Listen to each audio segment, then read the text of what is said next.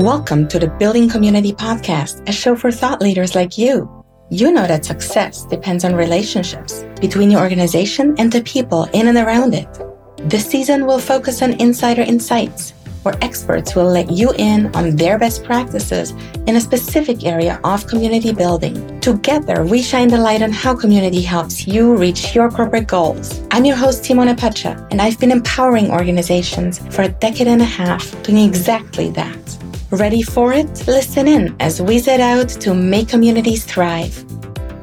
Ultimately, value is felt more than it is just communicated with words.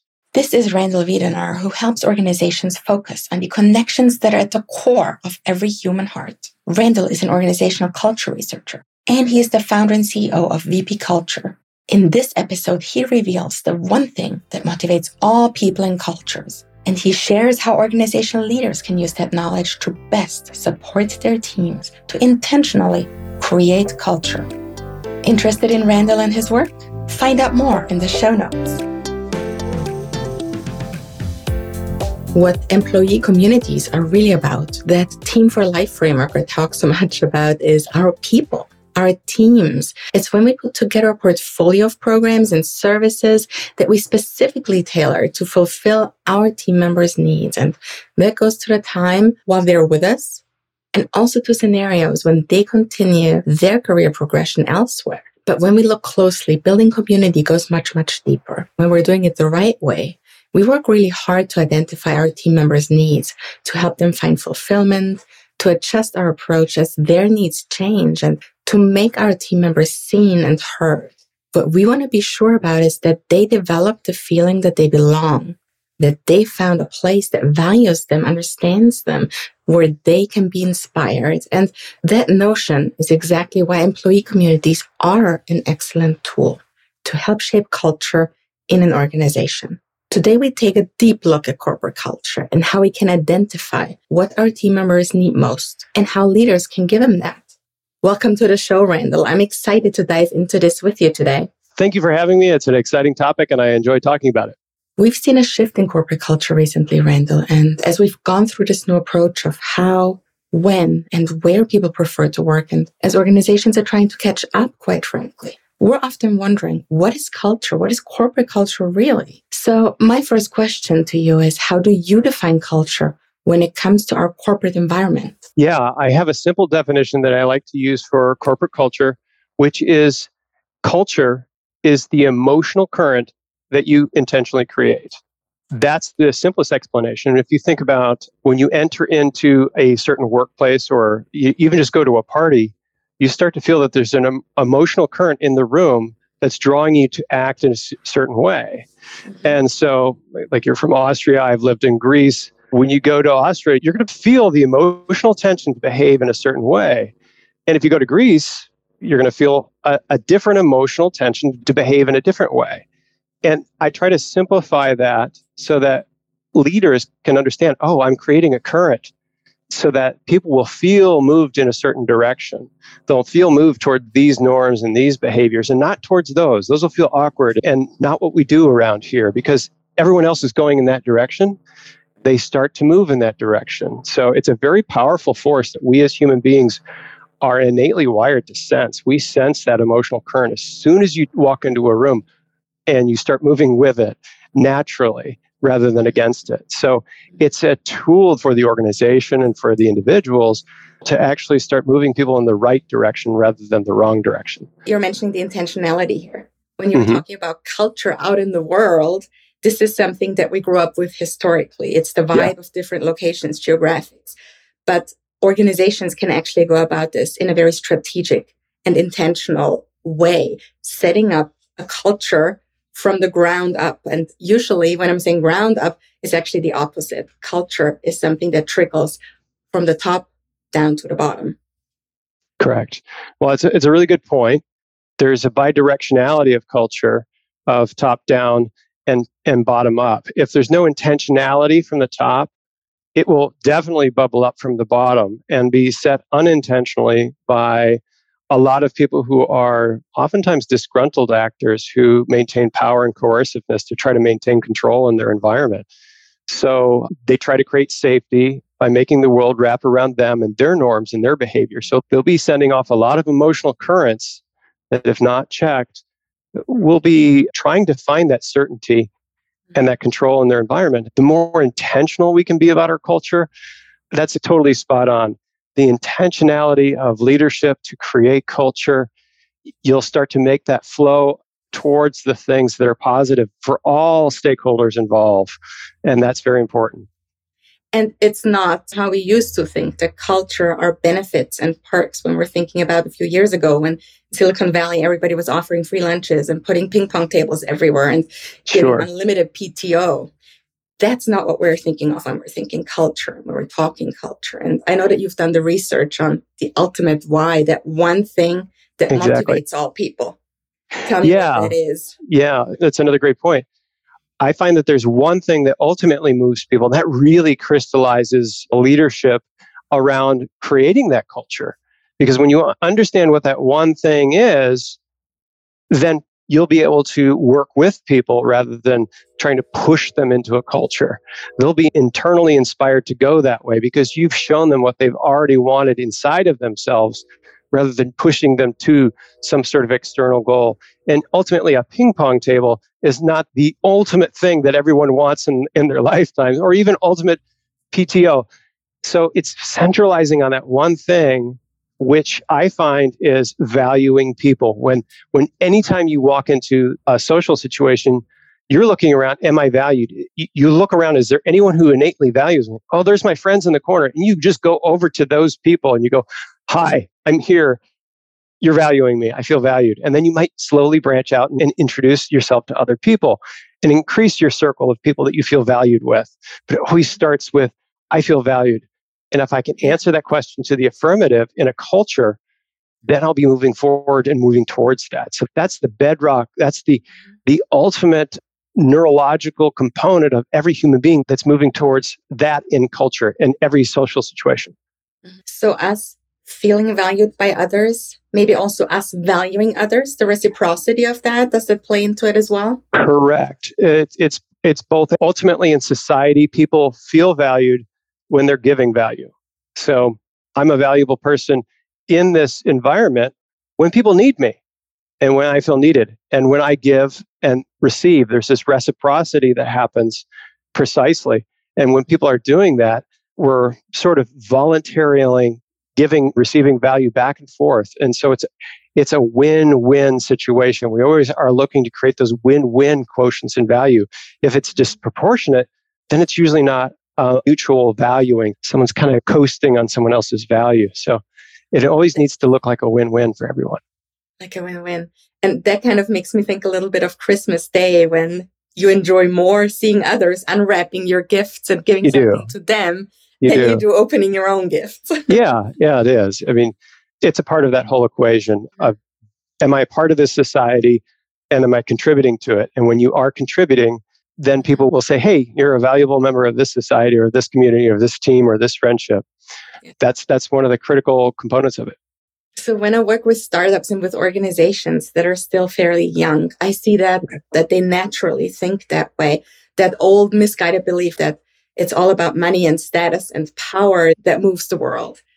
That's gone. Our next generation, they have different attitudes and they have better and different understanding of what it is that they actually need. So people in my parents' generation, for example, when they're still in the workforce, they have a very hard time actually identifying their own needs and identifying what it is that makes them tick. And then that's also very difficult for them to ask for that, to create that scenario, to communicate it to an organization. So that younger generation, are they more in tune with their own values? Yeah, I think there's a move towards uh, a greater appreciation of one's own emotional self and the emotional aspect in life. You can even see it in the way storytelling has developed on cinema. It used to be very literal, and now you just see pictures of spaces and they're emoting, and you know exactly what's going on. There's a greater content of emotionality within within our society in general. And so, yes, there is a difference in the generations. I think all generations have some aspect of, of that valuing going on but it is an emotional current. So I think that the younger generation has an easier vision as to how to see that emotional current. They're more aware of it. Unfortunately, they're not always aware of the intentional steps that are needed to create that culture, even though they're more aware of it. So I think there's a need for even this generation, the younger generation, to really dig into some intentional steps of building a positive valuing culture in their personal worlds and in their corporate organizational worlds. So value itself is something that's not tangible. It's not something that we can touch and it's really hard to put numbers on it. Mm-hmm. And when we're talking to leaders, we often hear, well, why should I invest time, money, effort into creating, into purposely creating culture here? Because creating culture, that's something that's really hard to do as well. How do you create culture in an organization? How do you go about that? yeah, that's a big question. I think yeah. that one of the biggest things that I find both on the individual level and on the corporate level is that people don't really understand what drives them as human beings. Neurologically, they don't understand. There's this tension between what I desire and what I really love and want. And I use this question called the eternity question to help people clarify it so that they can experience it themselves rather than me just telling them. I say, we imagine with me that you're opening an, a sci fi portal into eternity, and you have to take one thing from this world, only one thing, and it will satisfy you for all eternity keep you happy, keep you motivated, keep you going. So it has to be something pretty, pretty special to go over there. And so I offer things that I usually hear. You can be highly compensated and get as much money as you want. But that's all you get is that one thing that has to satisfy you for all eternity. And then I take it a little bit higher and say, okay, maybe you have a job that you enjoy. You get to pick an experience that you enjoy, like tennis or mountain biking or fishing or whatever it is. You only get to do that one activity for all eternity. Would that work? And then I, then I get really purposeful. You get to do something, a great accomplishment. Do a nonprofit organization, build a corporation, you know, paint the greatest painting, write the greatest symphony. That's all you get. It's just that one accomplishment to work on for all eternity. And then I give them a fourth choice. I said, or for all eternity, you could be surrounded by those who care and value you for all eternity. What would you choose? And immediately I can see it in the crowd. They all go, that one. They don't have to think about it at all. They just brighten up and I ask them to raise their hand and 100% raise their hands. And I'm talking about welders, CEO, line leaders, HR directors, everyone universally chooses, I want to be surrounded by those who are valued. And that's backed up by science. But here's the thing is like most people don't live their lives with those priorities. If you focus your life on, I want to create value for others and I want to be valued, that changes everything. And that's if you can create culture, that's the first step in culture is focusing the minds of everyone in your organization that we're here to create value for all of the stakeholders in our organization, yourself, your team, and the communities that we serve. Those three dynamics of creating value for those groups is why we're here as an organization. And if you can have that front and center, then your culture it has that true north. It, that's the problem that most cultures have is they think, oh, well, here's 52 good ideas ping pong tables, PTO, leadership seminars, and they're just throwing things in the wall. And everyone shows up like, do I want ping pong or do I want PTO? They don't know where they're going, and their culture is misguided. It has no plan, it has no direction. And I choose that one direction because it's the way we are neurologically wired. It's a fundamental fact of human beings. So it's not something randomly chosen or idealistically chosen, it's actual correspondence to who we are as human beings that resonates a lot emotionally. But when I look at the news, when I'm turning on CNN, when I'm reading my newspapers, I see that organizations are hurting. The market is showing them challenges. They need to stay competitive. They need to create a profit as high as possible. How in such an environment do you actually put people first? What are the scenarios when you decide, okay, here is where I'm focusing on my team rather than focusing first on profit? Are there any organizations out there that have done this really well or, or counterexamples? Are there any organizations out there who've done this really badly, where they had a choice between focusing on their people, showing them that they value them above all else, mm-hmm. or rather focusing on profit and competition and the market? Sure, sure. Yeah, first of all, it's not a zero sum game. And that's probably the error that we carry over from classical management. Like if you invest in these programs that are people that cost time and money, our bottom line will suffer. The case studies show that as you create value for people, your bottom line increases. They follow each other. In fact, if you put the bottom line first, the value of people goes down and then your bottom line goes down. So it is a reciprocal relationship. But when you make it a win win, you can be generative. Like every organization, when you think of is it profitable or generative? Then generative is like, yeah, we create profits so that our employees can share in it. We create profits so that we can research and develop even better products for our community. So it's a win win win when we look at it like that. So it's a generative algorithm rather than a simple plus and minus scenario, which is the old scenario, the old paradigm that really isn't complex enough to the human situation. Mm-hmm. So that's what we're looking at first of all. And then a couple of stories are situations like the classic Dieselgate story with Volkswagen, where their CEO just demanded that we were going to be number one. And he set this goal for their organization and would not listen to any other outcomes. And so ultimately that led to like numbers crunching engineers to make ethical decisions to actually, you know, hack the software that ran the cars and it costs their company billions of dollars in litigation, billions of dollars in stock share. And it was because they were shooting for, hey, let's become the most valuable company financially in the world rather than saying, hey, let's be generative and create goodness for all of the stakeholders involved. It's a great part of the equation. And companies that do it well generate lots of good and lots of financial benefits for everyone involved.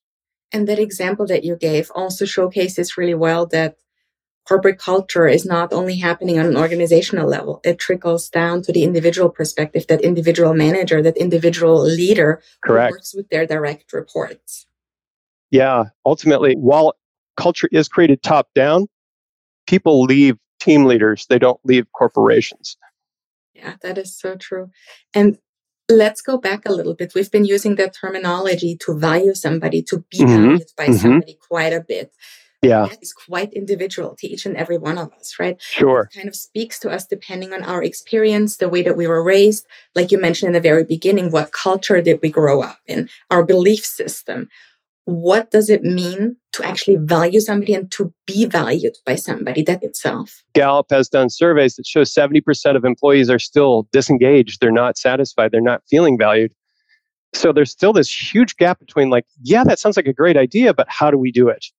And i find that it's in that gap of how do we do it that most people fall short. It's not the intentionality like oh yeah I, I do want to value my employees but i don't know how. And so first of all you have to keep that one thing the central focus of your company. But then I break it down into three subunits. Like, so how do you do that? You have to have three scientific domains that you practice within your organization. I call that personality science, emotional science, and value science. And I use the word science because there's actual um, modalities that have been employed for decades that are effective in these areas. And what that does is uh, personality science hits to that individuality you were talking about.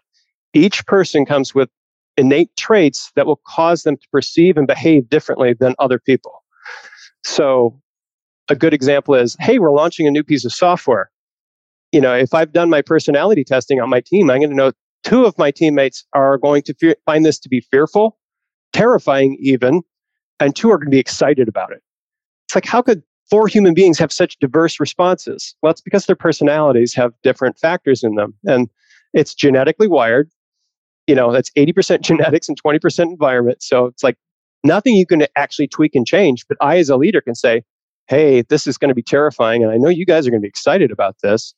So let's work slowly for you guys to make sure you feel comfortable. And we'll let you guys move ahead, but we'll hold you back so that the other teammates feel like they're coming along with you. So that's a, what a wise leader does to help those teammates feel valued. Otherwise, you know, if I was like the two that were excited about the new thing, I would be very negative towards these two that were afraid of the change and say, What's wrong with you guys? You're not valuable team members. You're stick in the muds. But the truth of the matter is, is like once they learn the new software, they're going to be the ones that stick to it and follow all the rules better than the innovators. So both teams are valuable when they're treated with their personality in mind. So that's That's just one example of how those three sciences work out to create that value for people. That's really interesting. I was going to speak with you as well about what is the process in an organization of making people feel valued? Is there something that we can learn as leaders how to approach this? Not everybody is so naturally and emotionally in tune with other people. Are there like certain things that we can say, okay, try A, B, C, but you're already mentioning one thing. Understand your team members on an emotional and on a psychological level do personality tests so you exactly know exactly they feel in certain scenarios. Yes, that's a specific skill that you can learn in order to relate better and value better your team. And then on an emotional level, I was just listening to Brene Brown talk about this, and it says we can only value others as much as we value and understand ourselves. So that's what the emotional science is about, allowing people to understand that whole language of emotionality, which is the language that culture is written in. And uh, emotion means to move towards in Latin. So it's the energy within us that moves us toward, and it involves our intellect and our bodily sensations. Mm-hmm. So it's not an irrational thing, but it is a, a whole other language. And when you can get in touch with that language, people can only name three emotions happy, sad, angry. That was a survey of, of over 7,000 people. Wow. Wow. Yeah, that's right. So you imagine your average leader only knows happy, sad, angry.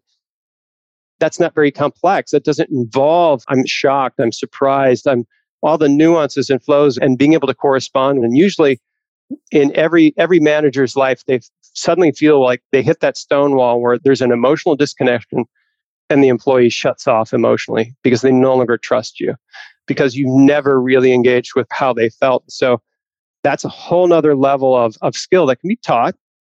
And when it's learned, you know, a lot of times people call it emotional intelligence. So you look at organizations, there are managers that are both engineers top in their field, but one is also emotional intelligent, and they're going to be 10 to 20% more effective.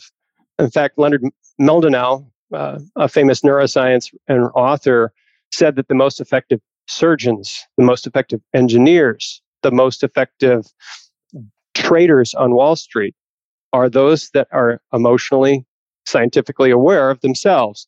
So it gives an extra layer because people feel reciprocally valued because ultimately value is felt more than it is just communicated with words.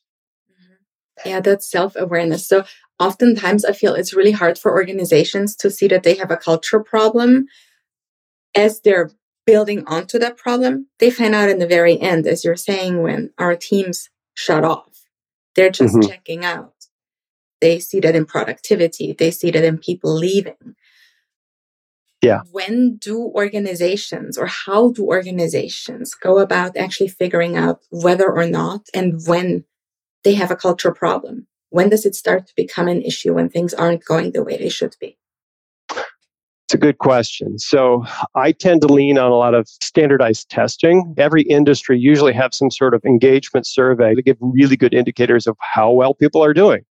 So, you know, I push people towards those kind of scientific validations if they want to see the numbers about how and diagnose how their organization is looking or doing.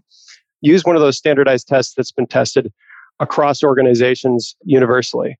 However, I kind of treat culture like eating well you know, there's a way to human health by eating the right things, and it's fairly standardized for all human beings. So, what I'm prescribing here is a good cultural diet. So, if you start eating good cultural diets, that should just be your your litmus test. Do you even have a plan to create good culture? Usually, that first question is no. I, we what don't have culture? a plan. What is good culture? What is good culture? you know, usually I do get the answer of like, well, we have ping pong tables and we have pizzas on Fridays. I'm like, that's not a plan for culture. If you don't understand what drives human beings and how to get there, you're probably not going to get there. So don't wait until you find that you're driving off a cliff.